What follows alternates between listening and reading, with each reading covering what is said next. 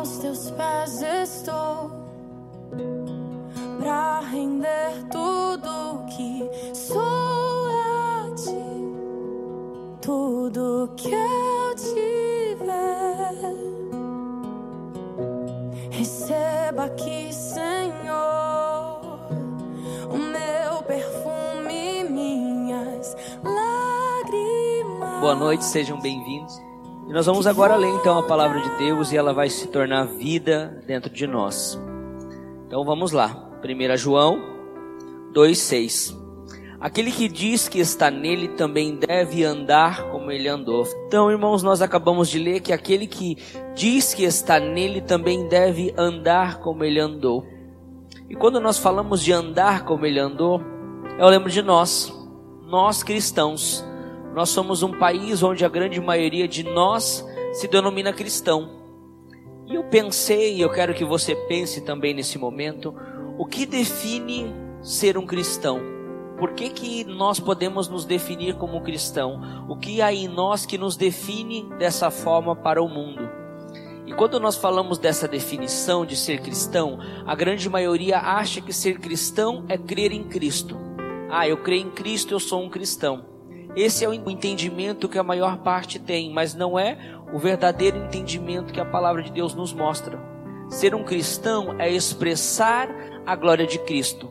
E para expressarmos a glória de Cristo, nós precisamos estar nele, como a palavra de Deus diz. Porque não há glória em nós, a glória está nele. Então, quando nós estamos nele, nós conseguimos expressar essa glória para o mundo, para que o mundo conheça a glória de Deus. Então, como cristãos, a nossa missão é essa: expressar a glória de Deus. E para isso nós precisamos estar nele. Quando nós estamos nele, a Bíblia diz que nós andamos como ele andou. Você já parou para pensar qual foi o caminho que Jesus andou? Caminho de Jesus, os passos de Jesus em todo o tempo levaram ele à cruz.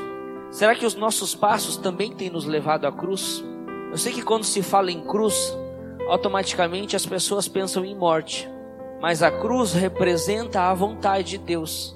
E no fim das contas, a vontade de Deus é que você seja levado à morte, a morte do seu eu, para viver a vida que Deus sonhou, a vida que Deus planejou para você. E às vezes a gente tem resistência, né, em realmente viver isso. A gente tem resistência em de fato ir à cruz. E ainda existe uma cruz.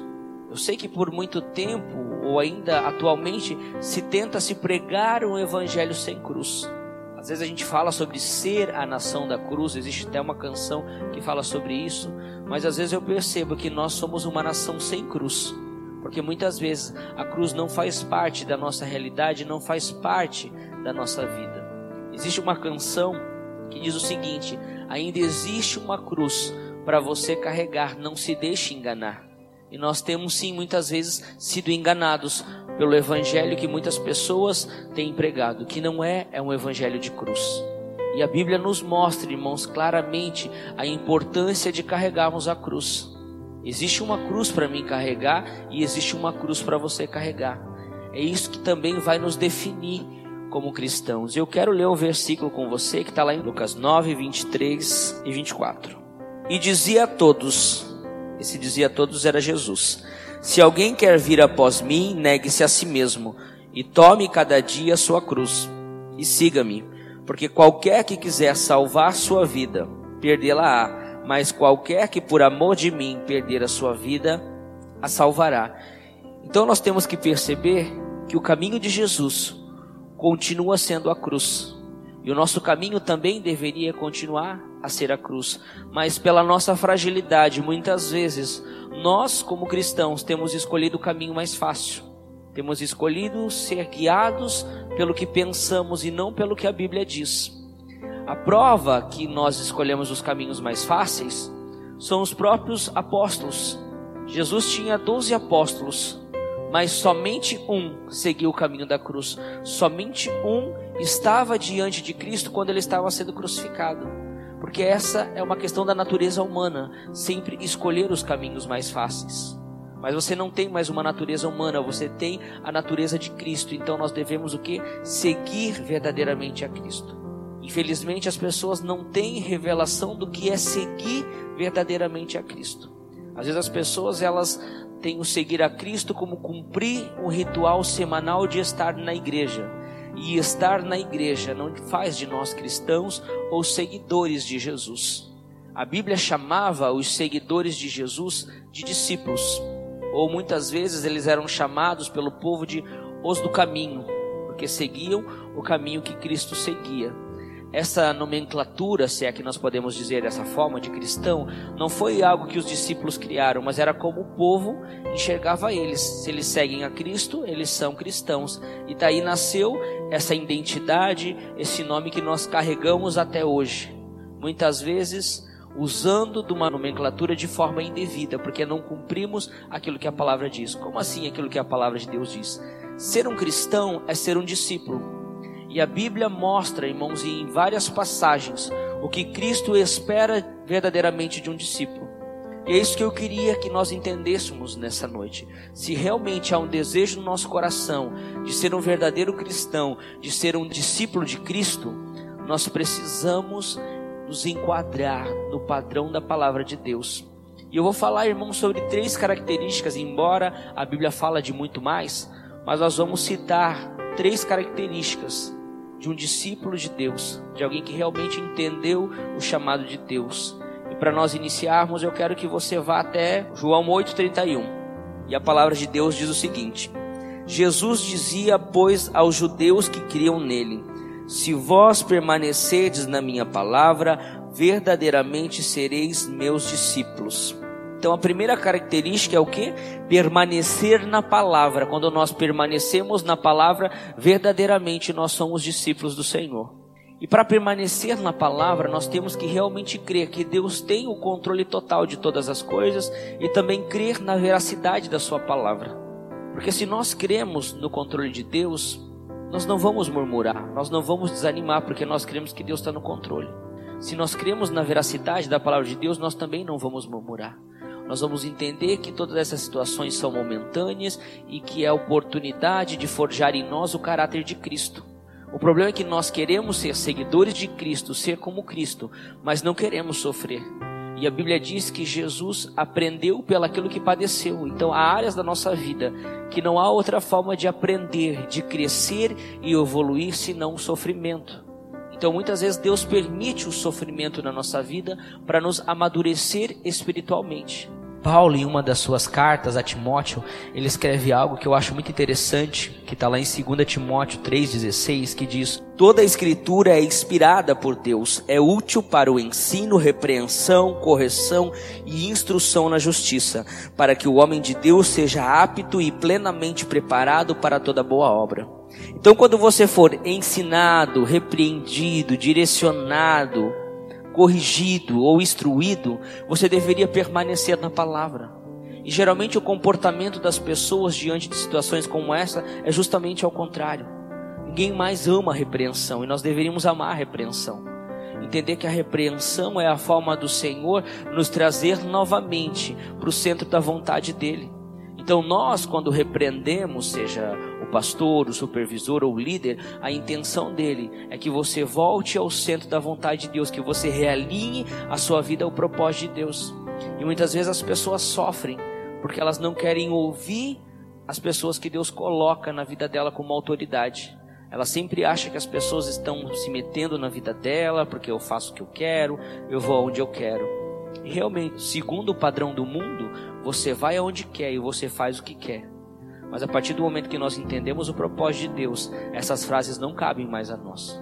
Nós precisamos permanecer na palavra, reconhecendo as pessoas que Deus coloca na nossa vida. E permanecer na palavra é não abrir mão daquilo que já foi nos revelado como palavra de Deus.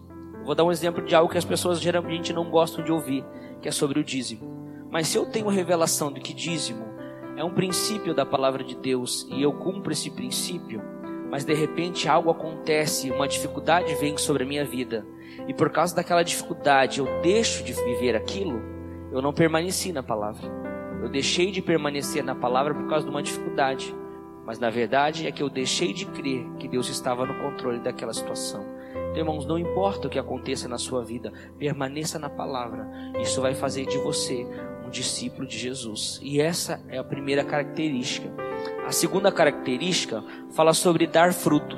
E está lá em João 15, 8, que diz o seguinte: Nisto é glorificado meu Pai, que deis muito fruto, e assim sereis meus discípulos. Veja que Jesus estava dizendo o quê? Se vocês derem muito fruto, vocês vão glorificar ao Pai e vocês serão meus discípulos. Então veja que o que Jesus espera de nós não é simplesmente dar fruto. Ele espera que você dê muito fruto. E aí sim, você vai ser um discípulo. E às vezes a nossa dificuldade em frutificar, em gerar frutos, é não entender como que nós vamos gerar esses frutos. Existem pessoas que se esforçam para fazer a obra de Deus, se esforçam para fazer aquilo que elas acham que tem que fazer. Mas a obra de Deus ela não é feita mediante ao esforço humano. A obra de Deus é realizada mediante a graça de Deus. Nós só podemos dar frutos se nós verdadeiramente estivermos em Deus. Se nós lermos o verso 4 e 5, isso fica mais claro. Estai em mim e eu em vós, como a vara de si mesmo não pode dar frutos, se não estiver na videira, assim também vós, se estiverdes em mim. Eu sou a videira, vós as varas, quem está em mim e eu nele se dá muito fruto, porque sem mim nada podereis fazer. Se alguém não estiver em mim, será lançado fora como a vara e secará, e os que colhem lançam no fogo e ardem forte, né, irmãos, essa última parte do texto. E aqui, geralmente, toda vez que as pessoas leem falar sobre fogo, elas automaticamente elas deduzem que aqui está lançando no inferno. E aqui não fala sobre ser lançado no inferno, aqui fala sobre ser disciplinado.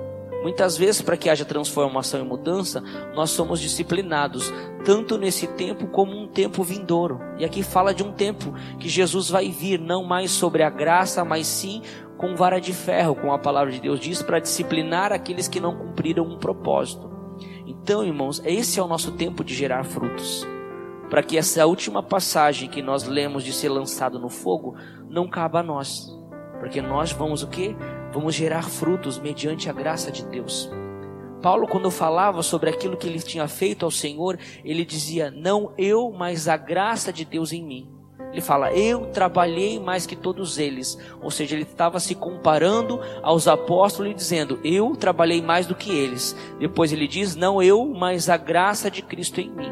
Quando nós temos revelação da graça de Deus, nós começamos a gerar frutos, porque entendemos que a obra de Deus, ela não depende de nós.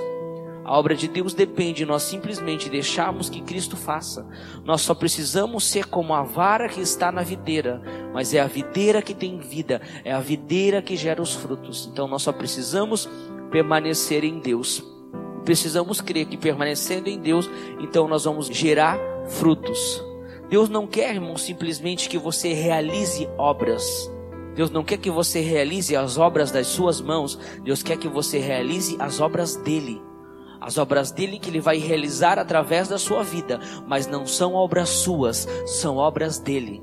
Nós não fazemos nada para Deus, tudo é Deus que faz através de nós. Quando nós entendemos isso, nós vamos gerar então a Deus muitos frutos e seremos então verdadeiramente discípulos de Jesus.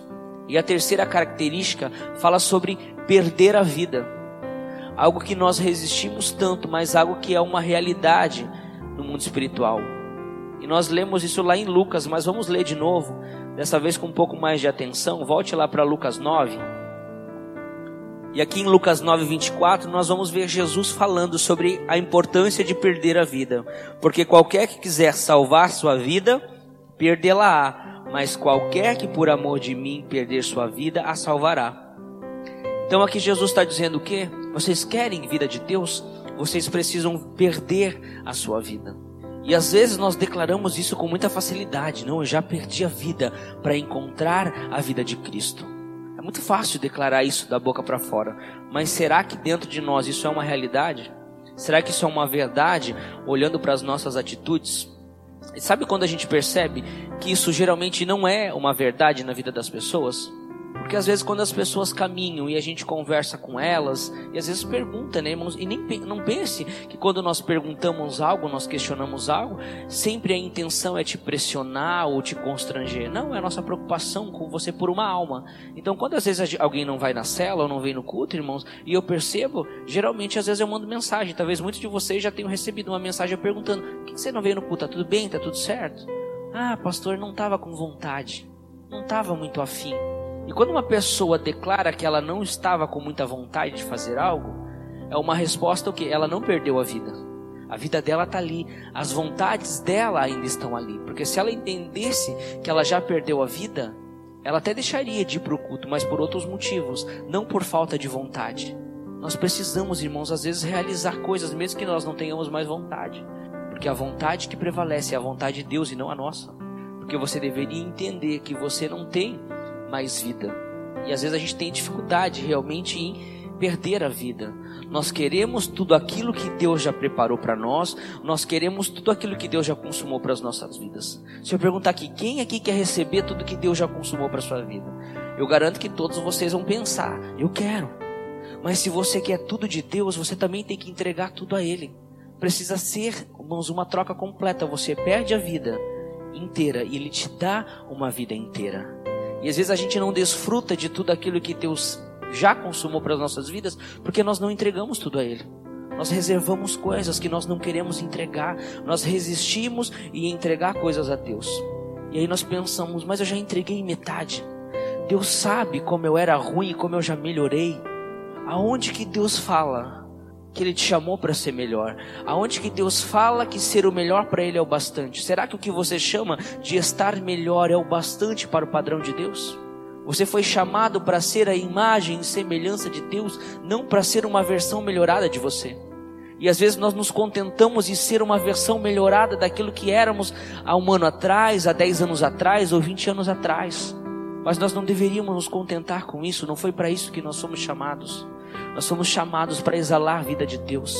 Quando nós nos contentamos em achar que estamos melhor, nós nos tornamos o quê? Pessoas mornas, que não é nem frio e não é nem quente. E talvez para você o ser morno, já tá bom você pensar, ah, eu sou morno, eu não sou mais tão frio espiritualmente, mas eu não sou quente. Mas eu quero dizer, quando Jesus olha para você como morno, a Bíblia diz que ele sente vontade de vomitar. Porque lá em Apocalipse diz: És Morno não és, frio e nem quente, estou ao ponto de vomitar-te. O que, que geralmente gera em nós vontade de vomitar? Coisa boa? Não, gera em nós vontade de vomitar coisas com uma aparência ruim, coisas com um cheiro ruim. E às vezes é por isso que a gente desperta essa ânsia em Deus, porque Ele olha para as nossas atitudes e nada em nós é agradável a Ele. Não é agradável a Deus que você faça as coisas pela metade, embora para você fazer as coisas pela metade já pareça bom. O padrão de Deus é que você realmente perca completamente a sua vida. E quando você perder tudo, Ele vai te dar tudo. E a Bíblia nos fala, irmãos, de dois personagens que entenderam a importância de entregar tudo a Deus. O primeiro fala do jovem rico. E a Bíblia fala que esse jovem rico, ele chega diante de Deus e ele faz um questionamento a Deus.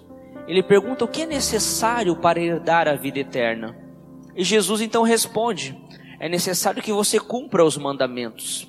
E ele, cheio de justiça própria, creio eu, cheio de orgulho, automaticamente responde: Isso eu já faço desde a minha juventude. Então Jesus olha para ele e diz o seguinte: Então te falta algo. Vai, vende tudo que tem, volta e me segue. E a Bíblia fala que esse jovem se entristeceu muito, porque ele não estava disposto a vender tudo que tinha. Ele não estava disposto realmente a entregar tudo a Deus. E eu me vejo e vejo a igreja muitas vezes na posição desse jovem. Como tem pessoas que têm resistência de entregar tudo a Deus. Nós achamos que podemos entregar só aquilo que queremos. E a nossa dificuldade em entregar tudo a Deus, eu imagino que é muitas vezes aquele pensamento: e se eu precisar voltar, se eu precisar olhar para trás? Talvez esse jovem rico pensava: se eu seguir a Jesus e algo dá errado, eu não tenho mais riqueza alguma, eu não tenho mais para onde voltar. Mas o segredo é justamente isso. Deus não quer que você tenha para onde voltar. E por isso que Ele te pede tudo. Porque enquanto você tiver alguma coisa, você sempre vai olhar para trás. Mas quando você entregar tudo, você não tem mais para onde olhar. Você só tem como olhar para Ele. Porque atrás não ficou mais nada. Porque atrás você entregou tudo. Tudo que nós temos por Ele e para Ele. Você na verdade não tem nada, tudo é dele. Esse deveria ser o seu entendimento. E o jovem rico não entendeu. Mas talvez você diga assim: ah, pastor, essa passagem não é para mim. Eu não tenho tesouro nenhum. Eu não tenho riqueza em nenhum momento, pelo contrário, eu tenho só um monte de dívidas. Mas esses tesouros, irmãos, não são só riquezas. Muitas vezes o que você precisa entregar para Deus talvez não é um valor financeiro, mas às vezes é uma posição que você carrega, às vezes é um orgulho que você carrega, às vezes é uma justiça própria que você carrega, às vezes é um medo que você carrega. Esse tesouro aqui desse jovem rico representa todo e qualquer impedimento que nós não entregamos a Ele, toda e qualquer reserva que nós guardamos dentro de nós. Deus não te quer pela metade, Deus te quer por inteiro, Deus quer o seu tudo. Para de ser como o jovem rico. E talvez se Deus te trouxe aqui é para te mostrar que você ainda não entregou tudo a Ele. E é por isso que você não tem recebido tudo dele. É por isso que você ainda olha para a sua vida e sente falta de algumas coisas. É por isso que você não é realizado, é por isso que você não é pleno. É por isso que você vive entristecido como esse jovem rico. Porque mesmo triste, você prefere segurar as riquezas. A Bíblia fala que ele se entristeceu e não dá, mas mesmo entristecido, ele não deu. E nós muitas vezes somos assim. E Deus espera de nós, irmãos, uma outra postura. E quando fala em entregar tudo, irmãos, me vem uma mulher na mente, que é Maria de Betânia. A Bíblia fala que ela quebrou um vaso e derramou um unguento sobre Jesus, ungiu Jesus. E às vezes as pessoas não entendem o significado real dessa passagem que ela quebra esse vaso. Esse vaso representava algo. Esse vaso de alabastro era algo que toda mulher recebia para quando ela encontrasse o seu noivo, ela derramasse aquele unguento, aquele perfume sobre o seu noivo. E quando ela quebrava aquele vaso, e derramava aquela unção sobre o seu noivo, sobre o seu amado, ela estava declarando que agora ela era dele. Ela estava declarando que ela estava entregando a vida dela a ele. E é dessa forma que Jesus quer que nós sejamos, como alguém que realmente quebra o vaso e derrama todo o perfume.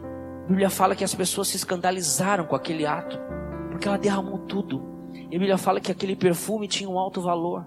E às vezes aquilo que nós temos que deixar para seguir a Deus talvez tenha realmente muito valor para o nosso eu. Mas quando nós entendemos aquilo que nós vamos receber como troca daquilo que entregamos, nós temos que entender que sempre aquilo que Deus nos dá é mais precioso. Ele está te chamando não para ser o jovem rico, mas Ele está te chamando para ser como Maria, que quebra o vaso aos pés dele. O vaso representa você. Chega de viver da sua maneira, chega de viver do seu jeito.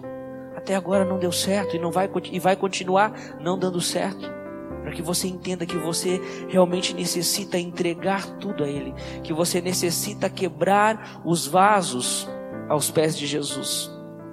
E esse perfume que foi derramado representa muitas vezes o nosso eu. E quando nós derramamos esse nosso perfume, que nem sempre é tão agradável, sobre Jesus, aos pés de Jesus, nós recebemos o perfume dele. E a Bíblia fala que nós nos tornamos o bom perfume de Cristo entre ter, irmãos, o meu perfume e o bom perfume de Cristo, eu escolhi ter o bom perfume de Cristo. Eu escolhi realmente quebrar os meus vasos, o meu vaso ao pé de Jesus, para que Ele me fizesse em mim algo novo. Não mais aquilo que eu queria fazer, mas aquilo que Ele queria que eu fizesse. Irmãos, não é fácil quebrar o vaso, não é fácil negar-se, não é fácil deixar coisas para trás. O início, irmãos, do nosso ministério aqui em Garuva, pelo menos para mim, foi muito difícil. Eu relutei muito ao chamado de Deus. Quando eu vi aquele vídeo da casa de paz, me deu um sentimento talvez de, não sei se posso definir como tristeza. Eu acho que se eu não tivesse Cristo eu teria vergonha de falar aquilo que eu vou falar. Mas como Cristo já levou todas as minhas vergonhas, isso não é mais motivo de vergonha, mas eu dificultei tudo que eu podia para que isso não acontecesse, para que isso não fosse uma realidade, porque eu não sabia a realidade daquilo que Deus ia fazer numa casa de paz. Eu não sabia que depois de algumas semanas uma casa estaria cheia e que logo aquela casa de paz seria uma célula que se multiplicaria e que ia gerar uma igreja. Eu deixei a minha esposa pegar a BR todos os dias sozinha para vir para Garuva e fiquei em Joinville. e ainda torcendo para que não desse certo. Poucas vezes eu perguntei: como foi a casa de paz? Tava legal, tava bom? Porque aquilo não me interessava. Porque no fundo eu já sabia aquilo que Deus queria fazer. E no fundo eu só não queria quebrar o meu vaso. No fundo eu só não queria derramar aos pés de Jesus a minha vida. Foi difícil, irmãos, quebrar o vaso. Foi difícil derramar o perfume. Mas aquilo que eu recebi de Deus é muito maior do que eu perdi. Talvez eu perdi uma casa, e eu descobri que eu amo estar em Garuva. Eu descobri que eu amo o propósito de Deus. Mas eu só descobri isso porque eu tive que quebrar o vaso. E tem gente que ainda não descobriu o propósito de Deus. Tem gente ainda que não é pleno em Deus, porque está segurando o vaso. Talvez se nós fôssemos como Maria e nós tivéssemos que ungir Jesus, Talvez você quebraria o vaso com todo cuidado para usar depois. Talvez você ia derramando o óleo bem devagarinho, olhando, ainda tem um pouquinho. Vai que eu preciso depois. Se você entregar tudo para Ele, você nunca vai precisar de nada que você deixou, porque Ele sempre vai te dar mais. Ele sempre vai te dar mais daquilo que você deixou. Irmãos, e eu sou a prova disso. Irmãos, hoje como eu recebo o amor de Deus que às vezes eu chego a dizer para Deus que eu acho que eu não mereço tudo isso. Às vezes, irmãos, eu sou constrangido pela forma que as pessoas me tratam. Irmãos, eu nunca fui tão amado na minha vida como eu sou amado aqui nessa cidade. Como vocês me amam, como vocês me honram. Mas eu só pude receber isso tudo porque vocês são a representação do tudo de Deus para mim. Hoje vocês fazem parte do tudo de Deus. Hoje eu amo, irmãos, ser pastor dessa igreja. Hoje eu amo ver o crescimento na vida de cada um de vocês. Ver pessoas que chegam aqui resistentes, às vezes com a obra de Deus, irmãos, e de repente hoje já são supervisores de célula. São líderes de célula, irmãos, nada pode pagar aquilo que nós recebemos de Deus. Então para de resistir àquilo que Deus quer fazer. Quebra teu vaso de uma vez. Derrama esse perfume catinguento que você carrega e deixa Deus derramar sobre a sua vida o doce perfume de Cristo. Deixa Ele mudar a tua vida, deixa Ele mudar a tua história. Mas para isso Ele precisa do seu sim. Sim, eu quebro meu vaso. E é isso que você deveria fazer nessa noite: ser sincero diante de Deus e quebrar o seu vaso na presença dEle.